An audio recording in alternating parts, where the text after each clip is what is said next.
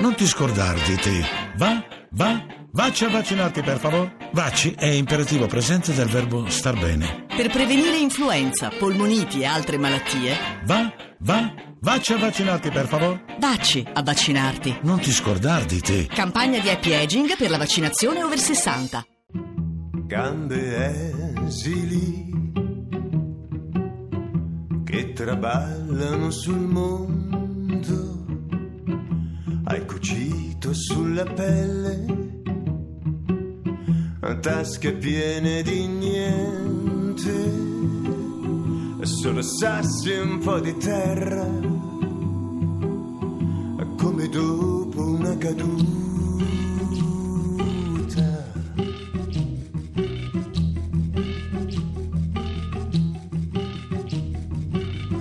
Scuoti la luna, Yuri, che poi cadono le stelle, l'universo si sbriciola, lasciando polvere d'argento, che fredda e spezza il cuore, che fredda e spezza il cuore.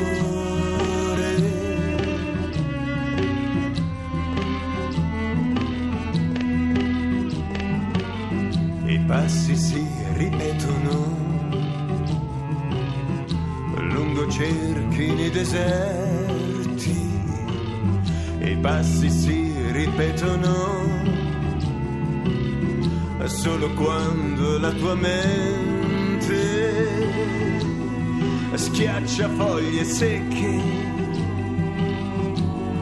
schiaccia foglie secche.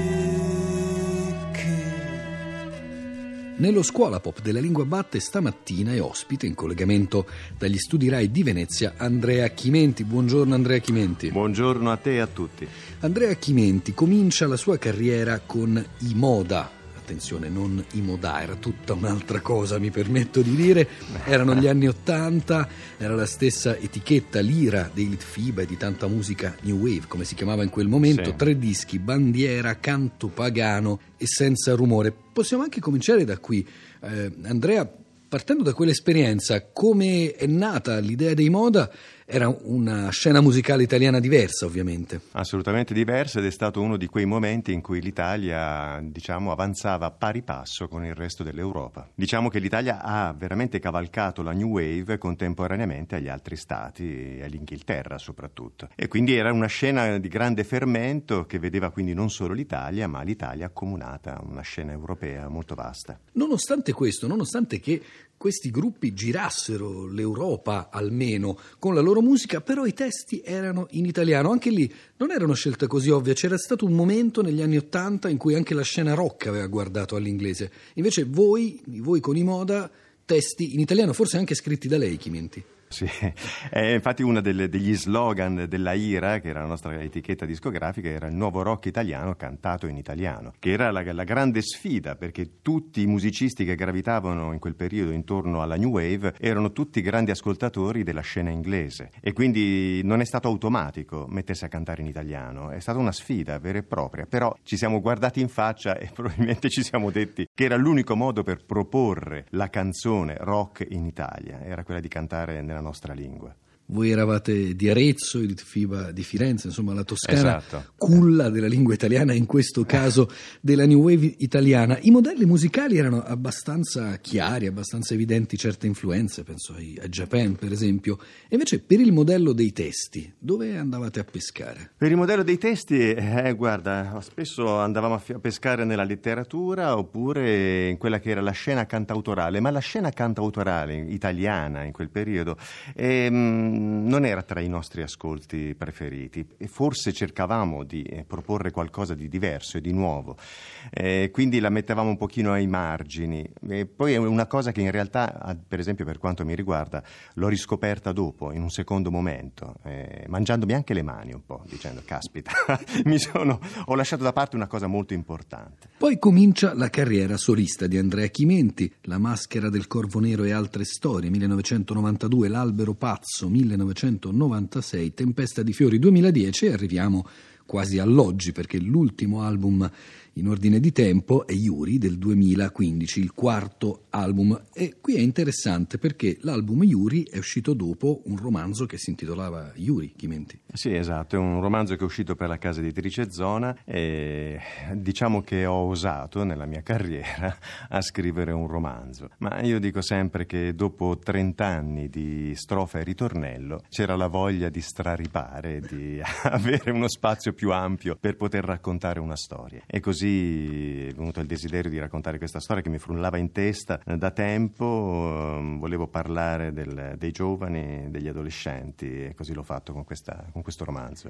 E dunque che rapporto c'è tra il romanzo e l'album omonimo? Quale scrittura, quanta scrittura è passata dall'uno all'altro? Beh, ehm, inevitabilmente, tutto è accaduto in modo inevitabile, perché il mio primo lavoro, il primo mestiere mio è quello di scrivere canzoni, e quindi cosa, dopo aver scritto questo romanzo mi sono trovato quasi a scrivere una colonna sonora cantata, come se questo romanzo fosse un film che necessitava di un tessuto sonoro per supportarlo. Le due cose ovviamente possono vivere una senza l'altra, eh, però mi è piaciuto poi alla fine suggellare tutto eh, con la musica, eh, ed era inevitabile. Quindi molte parole del romanzo sono finite dentro, le atmosfere più che altro sono finite dentro le canzoni. Nei miei occhi si accumulano giorni, mentre le rondini tardano il ritorno. L'Acropoli si sgretola, Aede intona l'ultimo canto.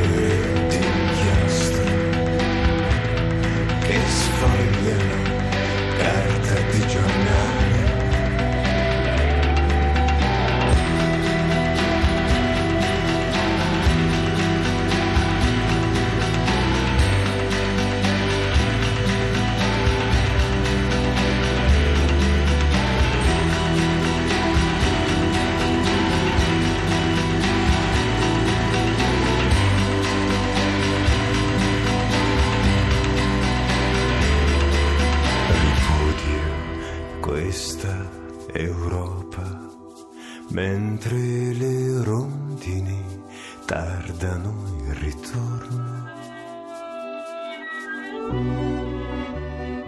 A proposito di atmosfere e di atmosfere letterarie, il canto di Aede che abbiamo appena sentito evoca l'Acropoli, evoca la classicità greca, ma ci sono altre esperienze che Chimenti ha fatto con la letteratura, stretto contatto con la letteratura. Il Cantico dei Cantici messo in musica nel millenovecentonovantotto, ad esempio. Sì, eh, mi sono misurato più di una volta con la parola di altri autori, parole molto importanti come il Porto Sepolto che ho fatto eh di, di Ungaretti, dove ho messo in musica le sue parole. Sì, eh, sono cose che io dico sempre che quando si legge qualcosa che ci colpisce nel profondo, alla fine quelle parole non appartengono più a chi le ha scritte. Diventano un, un bagaglio personale, assolutamente personale. Quindi quando canto Ungaretti dico che canto delle mie canzoni con i miei testi, anche se in realtà sono di Giuseppe Ungaretti, ma è quasi una necessità, no? Quella di condividere una parola importante e il mio modo di condividerle da musicista.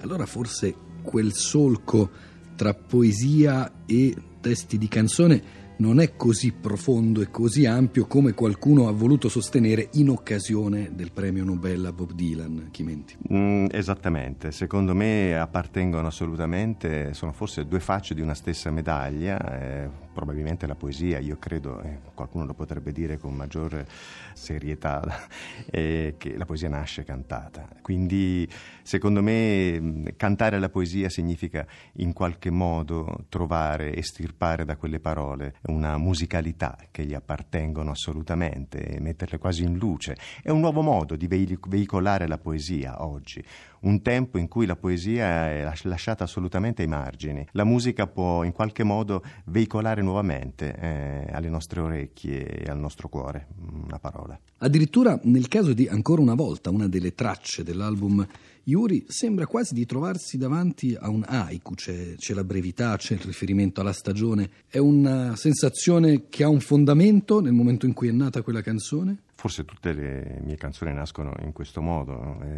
Lì c'era la volontà, il desiderio di eh, descrivere la solitudine. Certo, eh, la canzone ha bisogno di grande sintesi per poterlo fare. Forse ancora vo- una volta, non so se sono riuscito, ma di quello parla. Quindi sì, momenti dove c'è una stagione, una stagione assolutamente introspettiva, come può essere l'inverno, quindi la neve e, e la solitudine, una porta che si apre, ma ahimè aperta solo dal vento. Poi niente, è il vento, il vento soltanto. Ci sono molte canzoni che muovono da una contrapposizione, quella tra il cielo, la notte, le stelle da una parte, quindi diciamo l'alto, e poi invece il terreno, il fango, l'erba dall'altra parte, il basso.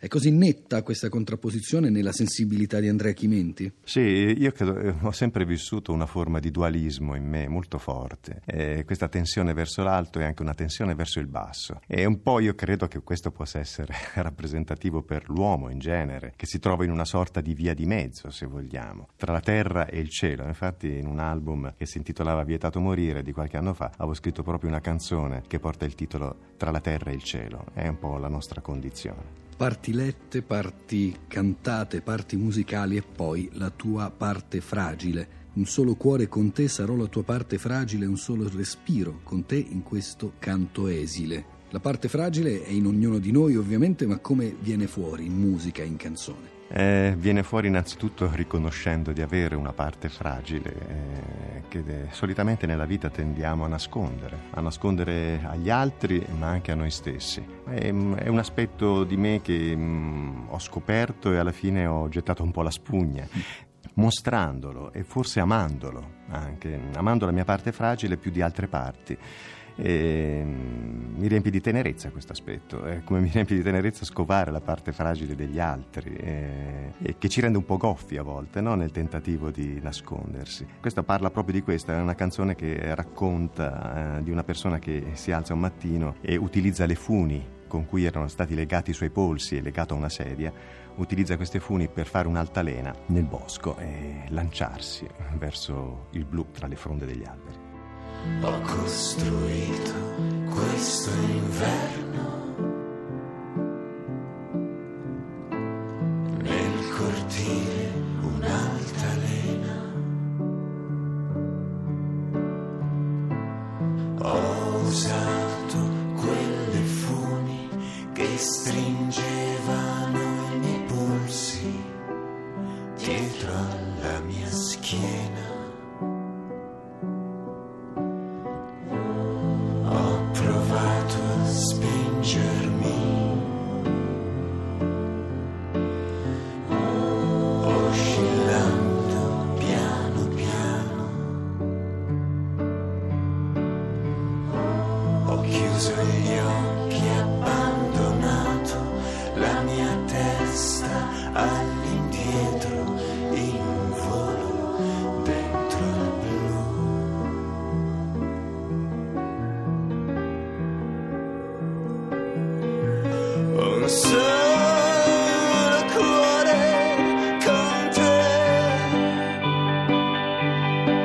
Sarà